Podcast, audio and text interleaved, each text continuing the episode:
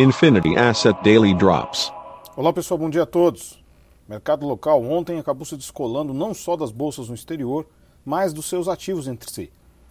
Por aqui tivemos um certo momento de estabilidade por parte da manhã, bolsa subindo, dólar até caindo, mas a partir da tarde, boatos sobre a questão não só do orçamento, mas também da CPI que foi lançada, Cajuru, tudo isso no meio do caminho, acabou por levar para uma disparada do dólar, uma instabilidade grande do mercado de juros futuros, que foi cada um para um lado, mas ainda assim a Bolsa de Valores fechou com uma alta de 0,97%, próxima de 1%, dentro desse contexto desafiador.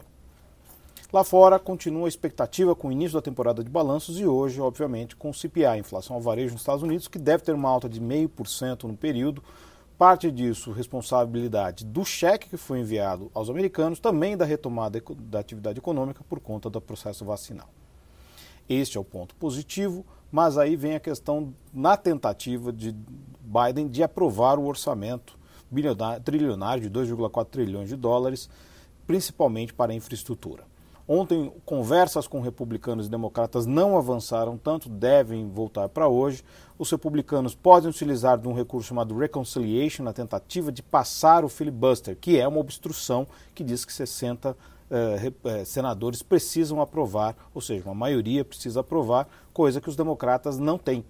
Ou seja, é a casa dividida e mesmo com o voto de Minerva de, de Kamala Harris, não é o suficiente para avançar o projeto. Então, nisso tudo, agora ficam as atenções, obviamente, à agenda macroeconômica, que inclui hoje também as vendas ao varejo no Brasil, que devem registrar uma alta marginal no mês de fevereiro. Um número positivo, mas ainda longe do ideal para o país.